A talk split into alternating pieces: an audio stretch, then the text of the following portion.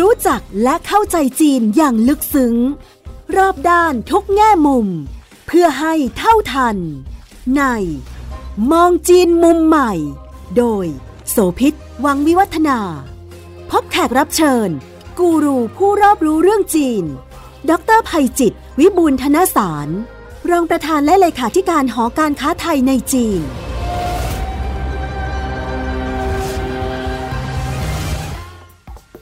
我经常用萝卜快跑打车，这车啊还挺有科技感，挺酷的。我感觉这个挺方便的，然后它这个流程跟普通打车是差不多的，挺节能环保的。นี่เป็นรายงานข่าวจากสื่อของจีน CGTN นะคะสัมภาษณ์ชาวจีนซึ่งเป็นผู้ใช้บริการรถแท็กซี่ไร้คนขับคุยหลายคนเลยค่ะมีทั้งคนที่บอกว่าใช้บริการบ่อยเป็นเทคโนโลยีทันสมัยสะดวกสบายรวมทั้งเป็นมิตรกับสิ่งแวดล้อมด้วยรถแท็กซี่ไร้คนขับกำลังเป็นบริการที่ได้รับความนิยมมากขึ้นในหมู่ชาวจีนในพื้นที่ซึ่งได้ทดลองนำร่องมาให้บริการสวัสดีค่ะต้อนรับคุณผู้ฟังทุกท่านมาพบกับมองจีนมุมใหม่ทางไทย PBS Podcast ค่ะเราคุยกันหลายครั้งเรื่องนวัตกรรมแล้วก็เทคโนโลยีใหม่ๆในกลุ่มของยานยนต์อัจฉริยะจากเมืองจีนนะคะเป็นประเด็นที่เกี่ยวข้องกับหัวข้อรถยนต์ไฟฟ้าหรือรถที่จะเอามาใช้แทนรถพลังงานน้ำมันในอนาคตเนี่ยน่าจะไม่เพียงพอแล้วค่ะคุณผู้ฟังในเมืองจีนเขาไปกันเร็วมากตอนนี้พูดได้อย่างกว้างๆว่าจีนกำลังขยับตัวเองไปสู่เป้าหมายของอุตสาหกรรมยานยนต์ยุคใหม่ก็คือการเป็นยานยนต์ที่ไร้คนขับแบบอัจฉริยะด้วยมีคำที่ถูกใช้หลายอย่างนะฮะเมื่อก่อนใช้คำว่ารถยนต์ที่ไม่มีคนขับแต่ตอนนี้กำลังเป็น autonomous vehicles แล้วมันก็จะขยับไปสู่อีกตัวหนึ่งก็คือ ICV คือ intelligent and connected vehicle แต่ละคำมีความหมายที่ต่างกันคำว่าอัจฉริยะสิ่งที่มีกลไกของคอมพิวเตอร์ของระบบสมองกลมาทำหน้าที่แทนมนุษย์ในหลายๆฟังก์ชันอันนี้น่าสนใจมากสังคมจีนกำลังจะเข้าสู่ยุคของยานยนต์อัจฉริยะเนี่ยเต็มรูปแบบแล้วดังนั้นวันนี้เรามาคุยกันหน่อยนะคะอัปเดตกันว่าเขาพัฒนาอะไรไปถึงไหนแล้วมันจะเป็นโอกาสสำหรับคนไทยเราหรือประเทศของเราซึ่งถือว่าอยู่ร่วมในอุตสาหกรรมที่เกี่ยวข้องกับยานยนต์ด้วยแต่เป็นรูปแบบยุคเก่าเนี่ยเราจะปรับตัวเราจะเปลี่ยนตัวเองยังไงแล้วเราจะทำยังไงให้ได้ทันและไปด้วยกันกับกระแสของความเปลี่ยนแปลงนี้นะคะดร.ไพจิตร วิบูลย์ธนสารรองประธานและเลขาธิการหอการค้าไทยในจีนจะคุยกับเราค่ะสวัสดีครับสวัสดีคุณโสภิตและแฟนๆรายการทุกท่านครับพูดประโยคนี้ก่อนไม่เกินจริงใช่ไหมอาจารย์ว่าสังคมจีนกำลังเป็นสังคมที่เป็นยุคของยานยนต์ไร้คนขับหรือว่ายานยนต์อัจฉริยะเต็มรูปแบบแล้วในเวลานี้ผมคิดว่าเป็นคำพูดที่ถูกต้องครับเพราะว่าปีนี้ต้องถือเป็นปีที่จีนเปิดหน้าส่งเสริมสนับสนุนการพัฒนายานยนต์ไร้คนขับแบบเต็มตัวคือถ้าเราสังเกตในช่วงหลายปีที่ผ่านมาเนี่ยเราก็จะเคยได้ยินแต่รถยนต์ไฟฟ้าซึ่งมันก็แตกลายไปเป็นรถบัสไฟฟ้าเป็นเรือไฟฟ้าเป็นเครื่องบินเป็นอะไรต่างๆ Product Component ก็แตกต่างไปเรื่อยๆอีกอันหนึ่งที่เราอาจจะได้ยินในส่วนหนึ่งที่จีนพัฒนาก็คือรถยนต์พลังงานไฮโดรเจนนะครับอันนี้ก็เช่นเดียวกันมาในรูปแบบเดียวกันเลยมีทั้งรถยนต์รถบัสรถไฟขยับไปสู่เรื่องของเรือนะหรือล่าสุดพวกเราจะได้ยินข่าวรถจักรยานพลังงานไฮโดรเจนแต่ทั้งหมดทั้งปวงเหล่านี้เนี่ยเราจะเห็นมาตรการในการสนับสนุนส่งเสริมเนี่ยเริ่มมีแนวโน้มนะลดลงจากปีที่ผ่านมาแต่กลับกลายเป็นไอ้ที่ได้รับความนิยมได้รับการมาตรการสนับสนุนส่งเสริมเพิ่มขึ้นกลับเป็นรถยนต์ไร้คนขับนะซึ่งอันเนี้ยก็จะมาสอดคล้องกับประเด็นของคุณโสภิตที่เกิดไว้ว่าเอ้ยนี่มันเข้าสู่ยุครถยนต์ไร้คนขับเต็มตัวเลยหรือเปล่าที่ผมมองว่าปีนี้เป็นปีที่เขาเปิดหน้าเต็มตัวเนี่ยเพราะว่าในด้านหนึ่งเนี่ยปกติแล้วเวลาเราพูดถึงรถยนต์ไร้คนขับเนี่ยมันจะมีระดับของมันนะเป็นเลเวล1เลเวล2เลเวล3เลเวล4อะไรต่างๆจีนเนี่ยซุ่มพัฒนาในช่วงโควิดในแต่ละระดับก็ไปอยู่ตรงระดับที่3เลเวลที่3อาจารย์ช่วยขยายความระดับต่างๆของพัฒนาการรถยนต์ไร้คนขับให้คุณผู้ฟังได้เห็นภาพหน่อยนะคะอย่างเช่นรถยนต์ไร้คนขับเลเวล1ก็ยังคงมีคนขับอยู่นั่งอยู่กำกับพวงมาลัยระดับหนึ่งใช้การบังคับน้อยหรือเท่าที่จำเป็นพอระดับ2อาจจะมีคนขับอยู่แต่พยายามไม่ให้เข้าไปยุ่งเกี่ยวมากเท่าไหร่มีศูนย์ควบคุมคอยกำกับดูแล ว่าง่ายยังอยู่ในระดับของการกำกับดูแลค่อนข้างมากแต่จีนในช่วงหลายปีหลังโดยเพราะยิ่งยุคโควิด3ปีที่ผ่านมาเนี่ยเริ่มทดลองใช้มาถึงระดับที่3คือระดับที่3เนี่ยมีคนขับแต่คนขับห้ามไปยุ่งกับระบบไม่ต้องไปสัมผัสไม่ต้องไปจับพวงมาลัยคือถอดพวงมาลัยออกไปแต่ศูนย์ควบคุมยังคงกำกับดูแลดูการให้บริการของรถยนต์นะเหล่านี้อยู่พอระดับที่4นะขณะนี้ที่ปีนี้จีนเริ่มประกาศใช้คนขับก็ไม่ต้องมีแล้วนะไอ้คนขับที่เราบอกเป็นแบ็กอัพมานั่งสแตนด์บายเผื่อรถยนต์มีปัญหาเนี่ยไม่มีเลยแต่ศูนย์ควบคุมยังคงติดตามการใช้รถยนต์การเดินทางของรถยนต์ด้วยระบบทางไกลด้วยระบบออนไลน์อยู่นะยังมีอยู่นะซึ่งแน่นอนถ้าเรามองพัฒนาการแบบนี้ออกไปในอนาคตเนี่ยนะไม่แน่อีก 4-5 ปีข้างหน้าเนี่ยเราอาจจะเห็นจีนใช้ระดับที่5คือศูนย์ควบคุมก็ไม่ต้องมีคนไปกำกับไม่ต้องมีคนไปจับตามองละปล่อยให้ระบบมันเชื่อมโยงระหว่างระบบด้วยกันเองรถยนต์ก็สื่อสารกับอาจจะเสาสัญญาณตามถนนหนทางซึ่งมันก็รีเลย์ข้อมูลเข้าไปศูนย์ควบคุมกลางที่เป็นเหมือน Big Data ในการที่จะทำ Data Analytics อะไรต่างๆแต่อันนั้นเนี่ยอาจจะต้องอาศัยการใช้การทดลองระบบ 6G ในอนาคตเพื่อให้มั่นใจคือเขาอาจจะบอกว่าใช้ในพื้นที่เล็กๆอาจจะใช้ 5G ได้นะครับแต่ถ้าจะใช้ในวงกว้างนะครับซึ่งเขาประกาศแล้ว 2030 เขาจะใช้ 6G ถึงตอนนั้นเนี่ยความสามารถในการประมวลข้อมูลประมวลผลข้อมูลเนี่ยเขา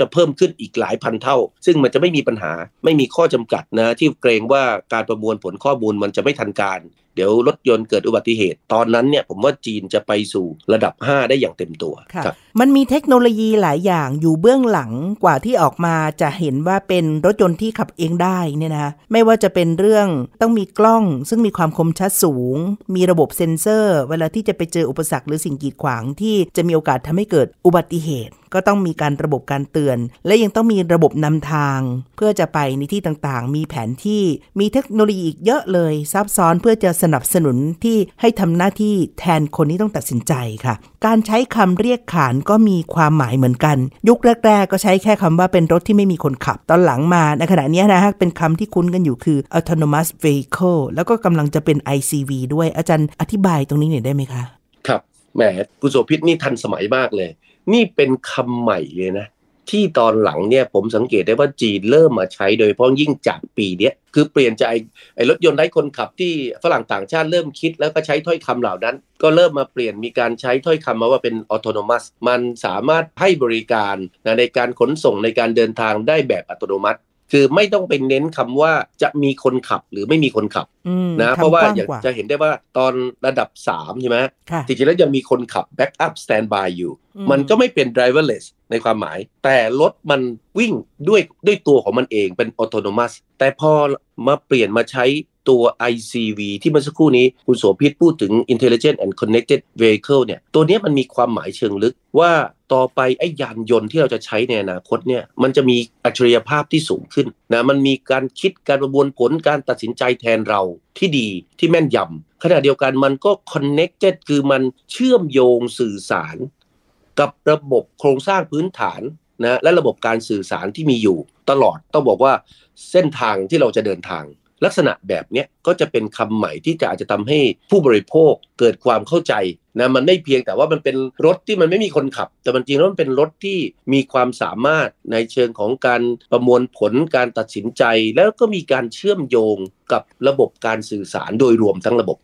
นะนี่ก็เป็นคำใหม่ที่ผมคิดว่าในเมืองจีนเริ่มใช้กันแล้วต่อไปก็อาจจะใช้แพร่หลายขึ้นในตลาดโลกด้วยดิฉันอ่านใจรัฐบาลจีนก็รู้ว่าการเปลี่ยนคำเนี่ยตั้งใจจะสื่อสารไปยังชาวต่างชาติแล้วก็นานาชาติทั่วโลกด้วยเพราะว่าเวลาที่จีนผลิตอะไรก็ตามทำเสร็จแล้วปั๊บไม่ได้แค่ใช้ภายในประเทศแต่ยังมีปลายทางเรื่องของการส่งออกและการมองเป็นโอกาสทางธุรกิจได้ด้วยนะคะอาจารย์ครับเพราะไอ้คำพวกนี้คุณสมบิตเวลาเขาพัฒนาพวกรถยนต์ไร้คนขับเหล่านี้เนี่ยนอกจากชื่อแล้วเนี่ยเขาก็เริ่มกำหนดมาตรฐานของเขาเองนะซึ่งมันจะสอดคล้องกับที่คุณสมบิตว่าต่อไปในอนาคตเนี่ยเวลาเขาใช้ในประเทศมันนิ่งมีเสถียรภาพเสร็จปั๊บเขาก็จะทำส่งออกเพราะฉะนั้นมันส่งออกบนพื้นฐานของมาตรฐานใหม่ที่เขาสร้างขึ้นไปด้วย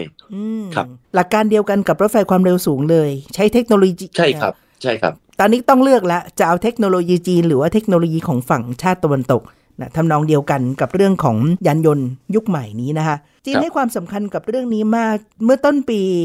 2563เนี่ยรัฐบาลจีนก็ได้มีการออกแผนพัฒนาอุตสาหกรรมรถยนต์ไร้คนขับภายในประเทศขึ้นแล้วก็ให้ความสำคัญกับการผลิตรถยนต์ไร้คนขับด้วยเทคโนโลยีขั้นสูงในเชิงพาณิชย์ซึ่งก็พูดกันว่าภายในปี2025เนี่ยนะคะก็น่าจะเห็นความก้าวหน้าเรื่องนี้และอย่างที่อาจารย์บอกว่าปี2030เนี่ยมีเป้าที่รัฐบาลจีนก็จะใช้เทคโนโลยี 6G อย่างแพร่หลายมันก็ไปสอดรับกับแผนใหญ่ที่เขากำลังพัฒนาตัวนี้ค่ะอยากให้อาจารย์ช่วยเล่าหน่อยว่ารถยนต์ผลิตขึ้นมาเทคโนโลยีเฉพาะตัวรถคันเดียวอันนั้นก็ส่วนหนึ่งละแต่มันยังมีสภาพแวดล้อมภูมิทัศน์ที่เกี่ยวข้องไหนยังจะมีระบบของการนำทางมีเรื่องของระบบการจอดอัตโนมัติมีเรื่องของสถานีที่ต้องชาร์จไฟในกรณีเป็นรถไฟฟ้าและยังมีส่วนพ่วงอุปกรณ์อื่นๆอีกมากมายทีเดียวตรงนี้ค่ะจีนเขาวางแผนเป็นระบบแล้วเขาออกแบบในการพัฒนาคู่ขนานกับเทคโนโลยีสำหรับการสร้างรถยังไงบ้างคะผมคิดว่าอุตสาหกรรมรถยนต์ไร้คนขับที่กำลังพัฒนาขึ้นในจีนก็จะเป็นอีกหนึ่งบทพิสูจน์นะที่จีนจะแสดงให้โลกเห็นว่าเวลาเขาพัฒนาอะไรเนี่ยเขาคิดและวางแผนทำอย่างเป็นระบบที่ครอบคลุมทั้งระบบนิเวศนอกเหนือจากที่คุณโสภิตพูดถึงโครงสร้างพื้นฐานสิ่งอำนวยความสะดวกด้านการสื่อสารเรื่องของระบบเซ็นเซอร์แผนที่อิเล็กทรอนิกส์ระบบนำทางต่างๆที่มากับรถหรือจะต้องใช้ควบคู่ไปแล้วเนี่ยจริงๆแล้วมองจีนเขามองกว้างขวางมากในเรื่องของวิธีการใช้ที่ทำให้อุตสาหกรรมเหล่านี้มันเติบโตและมันพัฒนาอย่างต่อเนื่องผมยกตัวอย่างง่ายๆสิ่งที่สำคัญที่สุดในเมืองจีนที่มาแรกๆเลยคือเรื่องของระบบเรื่องของกฎหมายกฎระเบียบคือมันไม่ใช่ทุกๆคนพัฒนาทำรถได้แล้วบอกว่าจะเอาไปวิ่งให้บริการใครนะหรือจะไปเปิดโชว์รูมขายมันต้องมีกฎหมายรองรับเพราะฉะนั้นจีนเนี่ยเขาจะรัฐกับเอกชนเนี่ยเขาจะพัฒนาไปอย่างใกล้ชิดว่ามันไปถึงจุดไหนอย่างที่เมื่อกี้เราคุยกันว่าพอถึงจุดหนึ่งช่วงโควิดเริ่มทดลองใช้ระบบระดับที่3พอมาถึงปีนี้ออกกฎหมายใหม่เพื่อทดลองใช้ระดับที่4แล้วเขาก็เริ่มทดลองใช้ในพื้นที่ที่กำหนดอย่างนี้เป็นต้นเพราะฉะนั้นการมีกฎหมายรองรับนะครับเพื่อกำหนดเรื่องของแนวปฏิบัติหรือเป็นเสมือนคู่มือที่จะทำให้เอกชนเนี่ยไปในทิศทางหรือดำเนินการในการที่จะเอารถเหล่านั้นไปให้บริการสาธารณะหรือเอาไปขายนะว่าง่ายๆก็จะต้องมีเงื่อนไขข้อบังคับเพราะถ้าผู้ฟังเราอาจจะนึกงั้นเรามีตังเราก็ไปซื้อรถยนต์ไร้คนขับมาขับเล่นได้ไม่ได้ครับที่เมืองจีนเนี่ยตอนนี้ให้เฉพาะแนวปฏิบัตินะในการเอารถเหล่านี้ไปให้บริการสำหรับบริการสาธารณะยกตัวอย่างเช่นแท็กซี่ไร้คนขับมีที่ฉงชิ่งใช่ไหมฮะแล้วก็มีกวางโจวมีหลายพื้นที่เหมือนกันที่ให้บริการรถแท็กซี่ไร้คนขับในการทดลองนำร่องแล้วใช่ครับเขาเริ่มทดลองทีละหัวเมืองคือเราพูดถึงเมืองใหญ่เหล่านั้นจริงๆแล้วเขาไม่ได้ทำทั้งเมืองนะเดี๋ยวบางคนบอกว่าโอ้ยฉงชิ่งนะคนตั้ง30ล้านคนทำไมทดลองทีเมืองใหญ่ๆแบบนั้นจริงๆแล้วเขาก็ไปเอาแค่กำหนดโซนเขตแค่เขตหยงชวนถ้าผมจำไม่ผิดนะพื้นที่เล็ก30ตารางกิโลเมตรครอบคลุมศูนย์การค้าโรงเรียนที่อยู่อาศัยอันนี้ที่ฉงชิ่งเนาะโดยประมาณแล้วก็ในอู่ฮั่นเนี่ยไปเปิดประมาณสัก13ตารางกิโลเมตรซึ่งครอบคลุมถึงสถานีรถไฟใต้ดินแล้วก็ชุมชนที่อยู่อาศัยก็เรียกว่าเป็นเขตไพลอตนำร่องก่อนครับเนี่ยเป็นวิธีของจีนเขาเวลาเขาจะเริ่มทดลองใช้เนี่ยเราพูดกันเสมอเลยไอ้เดินข้ามลำธารโดยใช้เท้าสัมผัสหินเนี่ยเขาก็จะทดลองใช้ในพื้นที่จำกัดเพื่อที่จะลดความเสี่ยงนะของอุบัติเหตุของระบบซึ่งมันอาจจะยังไม่มีเสถียรภาพที่ดีนะยังไม่มีความมั่นคงที่ดีให้มั่นใจไม่อย่างนั้นเกิดอุบัติเหตุครั้งใหญ่ขึ้นไปถ้าเกิดไปเปิดในวงกว้างระบบประมวลผลทำได้ไม่ทันก็ทำให้แนวทางในการพัฒนาในระยะยาวมันก็จะมีปัญหาดังนั้นจีนก็จะเริ่มทำแบบนี้ค่อยๆทำทีละขั้นมีตัวอย่างเพิ่มเติมว่าหลายพื้นที่ที่บอกว่าทดลองนำร่องแล้วก็อยู่ในเขตเล็กๆก่อนเนี่ยนะคะอย่างน้อยก็6เมืองค่ะปักกิ่งเซี่ยงไฮ้กวางโจวฉงชิ่งฉางซาอู่ฮั่นซานโจวแล้วก็มีเซินเจิ้นด้วยซึ่งอย่างบริษัทวีไรเนี่ยนะไปออกโรโบแท็กซี่ที่เป็นแท็กซี่ไร้คนขับเนี่ยอยู่ในนครกวางโจวเนี่ยก็ประมาณพื้นที่สัก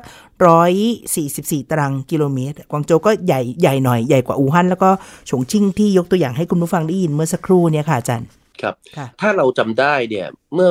ไม่กี่เดือนก่อนเมื่อปีที่แล้วเนี่ยนั่นสีจิ้นผิงเดินทางไปเยือนซาอุดิอาระเบียใช่ไหมซาอุดิอาระเบียเนี่ยเป็นหนึ่งในประเทศแรกๆ ที่จีนเอาระบบรถยนต์ไร้คนขับของจีนเนี่ยไปทดลองวิ่งที่ซาอุดิอาระเบียแล้วตอนนี้นั้นก็เริ่มไปต่างประเทศแล้วเช่นเดียวกันก็อันนี้ก็เป็นภาพสะท้อนว่าเรากำลังเห็นความพยายามในการทดลองแล้วก็เปิดกว้างการใช้รถยนต์ไร้คนขับของเขาในหลากหลายรูปแบบในหลากหลายพื้นที่นะเพราะนอกจากไอ้รถแท็กซี่ที่เราคุยกันไปเนี่ยเมื่อสักครู่นี้นะจีนตอนนี้ก็เริ่มพัฒนาของ WeRide เป็นรถบัสสาธารณะครับนะไร้คนขับเหมือนกันนี่ก็แตกหลายคือถ้าเรามองพัฒนาการของไอ้ตัวรถยนต์พลังงานทางเลือกไม่ว่าจะเป็นไฟฟ้าไม่ว่าจะเป็นพลังงานไฮโดรเจนเนี่ยเราก็เห็นมันแตกหลายแบบนี้เราก็เห็นลักษณะเดียวกันมันเกิดขึ้นแต่เพียงแต่ว่ารถยนต์ไร้คนขับเนี่ยมันอาจจะยังอยู่ระยะเริ่มต้นแต่เราเริ่มเห็นมันแตกหลายแล้วนะที่มันพัฒนาจากรถแท็กซี่ไปสู่รถบัสค่ะแล้วกรณีของรถเหล่านี้เนี่ยเหตุที่รัฐบาลจีนพยายามจะคุมวงแล้วก็เน้นไปที่รถบริการสาธารณะก่อนที่จะให้เป็นรถส่วนบุคคลเนี่ยแสดงว่าเขาต้องการทำให้มีความมั่นใจพอเกี่ยวกับเรื่องของความปลอดภัยหรือว่าความแม่นยำในการให้บริการถึงจะค่อยปล่อยไปสู่สาธารณะแบบนั้นไหมคะถูกต้องครับเพราะว่าสิ่งเนี้ยเขาอยากให้มันสอดรับกับการพัฒนาระบบนิเวศซึ่งมันเป็นจุดแข็งของจีนที่เขามีอยู่นะไม่ว่าจะเป็นตัว supply chain ตัว industrial chain ที่เขามีค่อนข้างครบวงจรภายในประเทศเขาเพราะฉะนั้นเวลาเขาจะทดสอบทดลองอะไรเนี่ยเขาทำได้ภายในประเทศไม่ต้องไปยืมจมูกคนอื่นหายใจเพราะฉะนั้นเขาก็สามารถพัฒนาได้อย่างต่อเนื่องพอเขาทำได้อย่างต่อเนื่องเขาก็ทดลองไปมันไม่มีปัญหาเขาก็ยกระดับไปเรื่อยๆมันก็ทำให้ผู้บริโภคของจีนซึ่งก็เป็นกุญแจสำคัญอันหนึ่งนะผู้บริโภคเนี่ยถ้าไม่กล้าใช้เนี่ยมาธุรกิจเหล่านั้นลงทุนแล้วไม่มีใครมาใช้มันก็จะสูญเปล่าหรืออาจจะขาดทุนไม่มีงบวิจัยในการจะพัฒนาต่อตรงนี้ตัวผู้บริโภคจีนก็เริ่มมาใช้แล้วเราก็เห็นเม็ดเงินของการเรียกรถไร้คนขับนะเพิ่มขึ้นนะวันนี้เรากำลังพูดถึง10,000 ล้านหยวนนะนะที่มีการจับจ่ายใช้สอยกับการเรียกรถไร้คนขับณขณะนี้และแน่นอน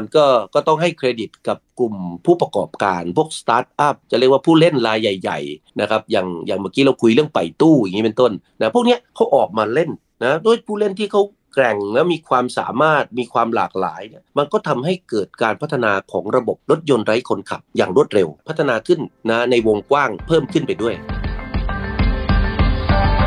คุณกำลังฟังมองจีนมุมใหม่ทางไทย PBS Podcast ดิฉันมองเห็น2ประเด็นจากการที่รัฐบาลจีนทดลองกับรถบริการสาธารณะก่อนอันที่1ก็คืออยู่ในเงื่อนไขที่ควบคุมได้ง่ายกว่าการปล่อยให้เป็นภาคเอกชนหรือประชาชนส่วนบุคคลโดยทั่วไปใช้เลยอันที่2คือสามารถจะคุมเส้นทางได้มันก็มีข้อจำกัดน้อยกว่าแล้วก็จะทำให้สามารถจะกำหนดแนวทางหรือทำนายความแม่นยำของการเดินทางได้เรียกว่าปัญหาน้อยกว่าเป็นสู่ภาคเอกชนเนี่ยนะคะทีนี้ช่วงที่ผ่านมาช่วงโควิด -19 แพร่ระบาดรถยนต์ไร้คนขับหรือยานยนต์พาหนะเหล่านี้เนี่ยก็มาตอบโจทย์มากซึ่งก็เป็นโอกาสที่จีนเขาเอาไปทดลองอย่างเยอะๆด้วยเนี่ยนะคะก็คือเอารถที่ไม่มีคนเนี่ยไปใช้ส่งเวชภัณฑ์ส่งยาส่งอาหารส่งสารพัดอะไรต่างๆไปยังพื้นที่ที่มีคนป่วยหรือว่าไปดูแลบุคลากรด้านการแพทย์จากวิกฤตเป็นโอกาสไปได้ยังไงคะอาจารย์ช่วงนั้นเนี่ยต้องบอกว่าจีนเนี่ยต้องบอกว่าอยากทดอยู่ในขั้นทดลองก็คือทำยังไงนะที่มันจะไม่มีปัญหาอุปสรรคมีความเสี่ยงมีอุบัติเหตุเกิดขึ้นในระหว่างทางของการพัฒนางั้นจีนในยุคนั้นเนี่ยก็ตอนที่เขาเริ่มทดลองใช้นะเมื่อ 4-5 ปี 6 ปีก่อนเนี่ยผมเองก็มีโอกาสไปทดลองนั่งอยู่เหมือนกันคือเขาห้ามเอารถเหล่านี้ไปใช้ในเชิงพาณิชย์เวลาวิ่งเนี่ยก็เหมือนกับการวิ่งสาธิตเช่นมีไฮเทคพาร์คที่ไหนใครอยากทดลองขึ้นไปต้องรัดเข็มขัดเพื่อความปลอดภัยนะแล้วก็วิ่งด้วยความเร็วที่ต่ำมากอาจจะประมาณสัก20 กิโลเมตรต่อชั่วโมงเพื่อให้มั่นใจแล้วก็เป็นเส้นทางที่ไม่มีรถตัดผ่านคือไม่ใช่วิ่งไป4 แยกถนนใหญ่แต่อันนี้วิ่งไปในพื้นที่ที่เขาทดลองขั้นตอนของการทดลองในยุคนั้นเป็นแบบนั้นความเร็วผมคิดว่าประเมินอยู่ที่สัก20 กิโลเมตรต่อชั่วโมงนะขนาดเจอลูกระนาดมันยังลดความเร็วเลยนะครับเพื่อจะบอกเขาอาจจะตั้งโปรแกรมไว้อย่างนั้นนะครับไอเรามีความรู้สึกว่า20 กิโลเมตรต่อชั่วโมงเนี่ยคุณขึ้นลูกระนาดคุณก็ไม่ต้องลดความเร็วก็ได้เราทนได้นะมันคงไม่กระโดดขนาดนั้นแต่เขาก็ลดความเร็วเพื่อจะบอกว่าเห็นไหมเวลามันเจอสิ่งกีดขวางข้างหน้าเนี่ยมันลดความเร็วลดโอกาสของอุบัติเหตุหรืออันตรายที่จะเกิดขึ้นกับผู้โดยสารนะครับแล้วก็สามารถวิ่งไปแล้วเนี่ยเจอป้ายเขาทำป้ายจอดนะเพื่อจะไว้รับส่งคนนะครับรถมันก็จอดตรงป้าย อันนี้ก็เป็นบทพิสูจน์ที่ผมเคยมีโอกาสไปสัมผัสแต่ว่าเดี๋ยวรอบด้านเนี่ยผมจะหาโอกาสไปนั่งแท็กซี่ไร้คนขับนะที่เมืองจีนแล้วจะมาเล่าให้แฟนๆรายการได้ฟังกันครับค่ะแต่ขณะเดียวกันพอบอกว่าเฮ้ยห้ามใช้กับคนนะไม่งั้นเนี่ยเดี๋ยวเกิดมีปัญหาก็จะเสียศูนย์การพัฒนาระยะยาวเขาก็บอกว่าหลายคนจีนเขาคิดเก่งเมื่อกี้ผมทั้งเรียนบอกว่าผู้ประกอบการจีนเนี่ยก็เป็นส่วนหนึ่งของความสำเร็จในการพัฒนาเรื่องพวกนี้คุณห้ามใช้กับคนใช่ไหมไม่เป็นไรเขาก็ไปใช้อะไรกับเหมือนที่เมื่อสักครู่คุณโสภิตว่าเนี่ยกับเส้นทางที่ขีดเขียนกำหนดไว้อยู่ในพื้นที่จำกัดอยู่ในวงจำกัดเช่นอยู่ในนิคมอุตสาหกรรมหรืออยู่ภายในบริษัทของตนเองคือพอบอกภายในบริษัทของตัวเองหลายคนก็อาจจะนึกภาพไม่ออกนะครับคือเราต้องมองสเกลของจีนกับของไทยที่มันแตกต่างกันยกตัวอย่างเช่นประตูของโรงงานขนาดใหญ่ในเมืองจีนบางทีนะประตูเหนือประตูใต้เนี่ยบางทีกันห่างกัน1ชั่วโมงขับรถ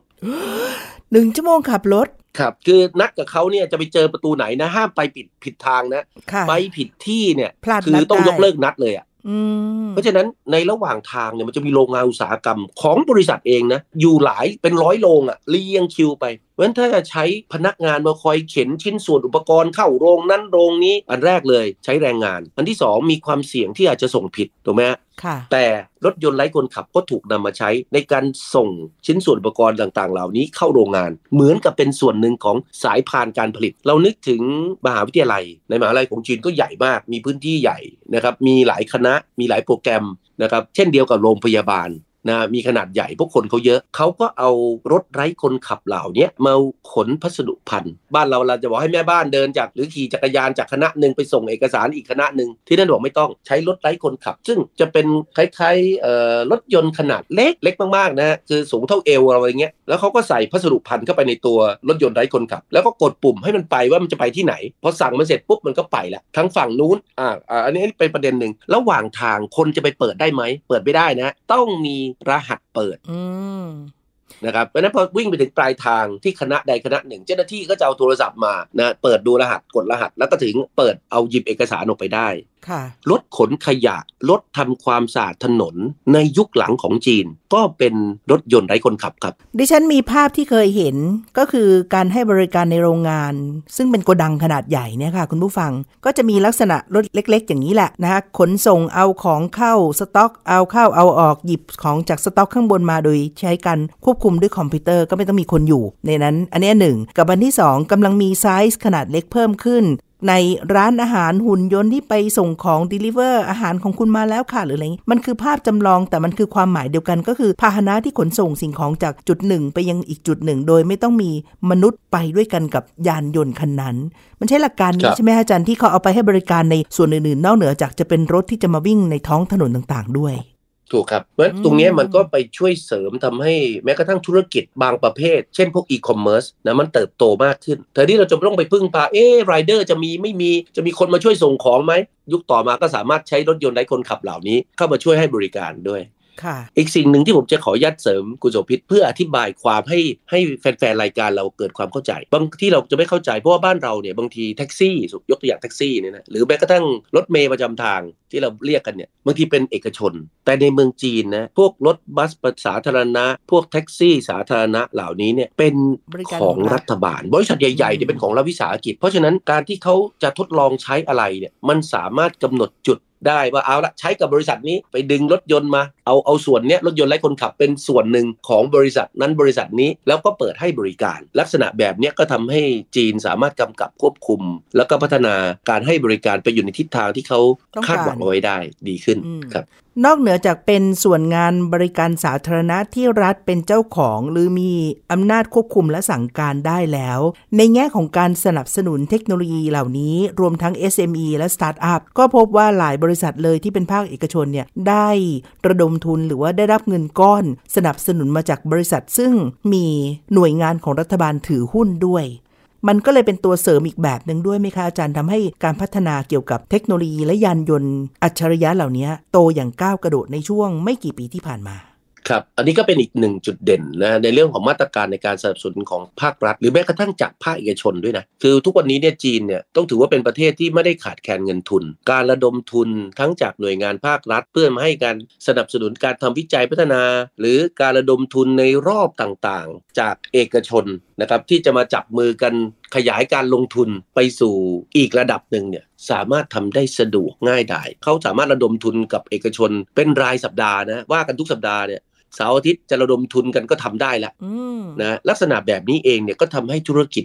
ซึ่งเดิมอาจจะมีข้อจำกัดของแหล่งเงินทุนสามารถเติบโตได้อย่างต่อเนื่องถ้ารู้ว่าเขาพัฒนาไปถึงจุดหนึ่งปุ๊บเขาต้องการเงินทุนเพิ่มเขาก็ระดมทุนนะครับเพราะว่านักลงทุนเองก็จะเกาะติดกับการพัฒนาของกิจการที่เขาสนใจอยู่ด้วยที่สนใจจะไปร่วมลงทุนอยู่ด้วยนะแต่ถ้าเทียบกับเราเนี่ยโอ้โหกว่าจะไปขอเงินทุนจากสถาบันการเงินบ้านเราเนี่ยโอ้อาจจะต้องใช้เวลาหลายเดือนหรือจะต้องมีต้นทุนค่าใช้จ่ายที่มากต้องเขียนโปรเจกต์ต้องทำนู่นทำนี่แต่ที่นู่นเนี่ยทำได้ง่ายและสะดวกมากขึ้นแสดงว่าในจีนนี้มีรูปแบบหรือว่าแหล่งของเงินทุนที่ทำให้เกิดความหลากหลายและมากในเป็นตัวเลือกมากกว่าในอดีตที่จะพึ่งสถาบันการเงินธนาคารของรัฐแค่อย่างเดียวเหรอฮะอาจารย์ถูกครับเขาสามารถระดมทุนเขาก็ขายไอเดียใครจะมาร่วมลงทุนกับเขาหรือกองทุนไหนจะมาร่วมลงทุนกับเขาซึ่งกองทุนเหล่านั้นเนี่ยไม่จำเป็นต้องเป็นของรัฐนะบางทีก็เป็นของบริษัทใหญ่ๆของเอกชนซึ่งอาจจะอยากลงทุนในนวัตกรรมพอมีใครจะระดมทุนเขาก็ส่งทีมงานไปศึกษาหรือว่ายง่ายนั่งคุกคีกันดูรายละเอียดกันนะพอเข้าใจปุ๊บอ้าวคุณเปิดระดมทุนผมร่วมทุนกับคุณนะเขาก็จะแบ่งเป็นรอบๆแล้วก็เติมเม็ดเงินเข้าไปจนกระทั่งบริษัทพร้อมในการเข้าสู่โลกของการค้าในเชิงพาณิชย์นะคือเข้าสู่ตลาดการแข่งขันนะโดยรวม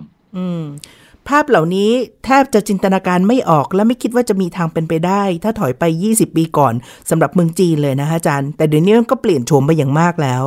ครับเนี่ยเป็นเสน่ห์ที่ผมเรียนว่าจีนเนี่ยวันนี้เขามีการพัฒนาทั้งระบบนิเวศที่ดีมากนะมันจึงทำให้หลายๆอุตสาหกรรมของเขารวมทั้งกรณีของอุตสาหกรรมยานยนต์ไร้คนขับที่เรากำลังคุยกันในวันนี้เนี่ยมันพัฒนาอย่างต่อเนื่องแล้วก็เติบโตอย่างรวดเร็วครับถ้าถอดรหัสอาจารย์อะไรที่เป็นปัจจัยทำให้เกิดผลสำเร็จของจีนในวันนี้ถ้าเทียบถอยเอาไม่ต้องไปไกลมากแค่5ปีที่ผ่านมาก็เห็นว่าพัฒนาการหรือว่าการขับเคลื่อนของยานยนต์อัจฉริยะนี่มันไปไกลกว่าเดิมมากแล้วผมคิดว่าอันแรกเลยที่ผมเกริ่นไปเนี่ยก็คือเรื่องของบทบาทภาครัฐบทบาทภาครัฐในแง่ของการสนับสนุนส่งเสริมออกมาตรการการเงินการคลังนะในการให้ความช่วยเหลือในการสนับสนุนขณะเดียวกันก็ครอบคลุมไปถึงเรื่องของการออกเรื่องของกฎหมายกฎระเบียบแนวปฏิบัติต่างๆส่วนที่2ผมคิดว่า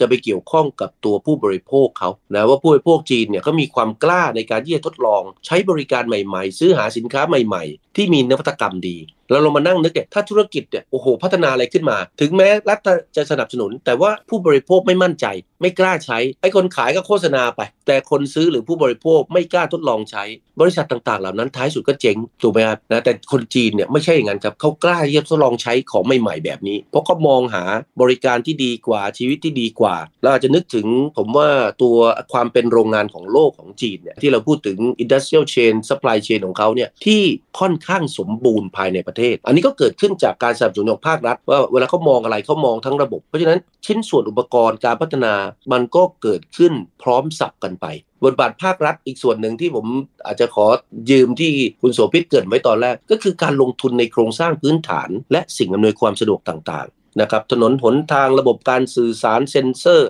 e-map อะไรต่างๆพวกนี้เป็นส่วนสำคัญผมยังมองต้องชื่นชมนะตัวผู้ประกอบการจีนคือ DNA ที่มันอยู่ในตัวคนจีนที่ต้องการแข่งขันต้องการต่อสู้ต้องการเอาชนะต้องการขึ้นมาเป็นเบอร์หนึ่งต่างๆเหล่านี้มันทำให้พัฒนาการของรถยนต์ไร้คนขับของจีนเติบโตแล้วก็เติบใหญ่อย่างรวดเร็วครับเรื่องนี้นี่น่าจะต้องคุยต่อเพราะว่ายังมีอีกหลายส่วนที่อยากจะให้อาจารย์ภัยจิตได้เล่าให้คุณผู้ฟังได้ฟังค่ะว่าถึงตอนนี้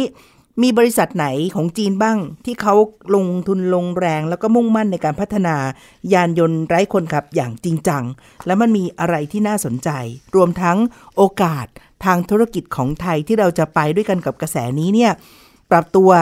ยังไม่พอแต่ต้องบอกว่าปรับตัวอย่างรวดเร็วแล้วก็เฉียบพลันเพื่อให้ทันเกมเนี่ยเป็นเรื่องที่สำคัญและจำเป็นอย่างยิ่งเดี๋ยวเราขอคุยต่ออีก1 EP เรื่องนี้ดีไหมคะอาจารย์ ดีครับยินดีครับได้ค่ะงั้นจะกลับมาใน EP หน้าเพื่อจะต่อภาค2ของยานยนต์ไร้คนขับอัจฉริยะของจีนนะคะวันนี้ดร.ไพจิตรวิบูลย์ธนสารรองประธานและเลขาธิการหอการค้าไทยในจีนและดิฉันโสภิตหมังมีวัฒนาลาแล้วนะคะสวัสดีค่ะสวัสดีครับติดตามฟังรายการมองจีนมุมใหม่ได้ทางเว็บไซต์และแอปพลิเคชันไทย PBS Podcast กดติดตามสื่อสังคมออนไลน์ทั้ง Facebook, Twitter, Instagram และ YouTube ไทย PBS Podcast View the world via the voice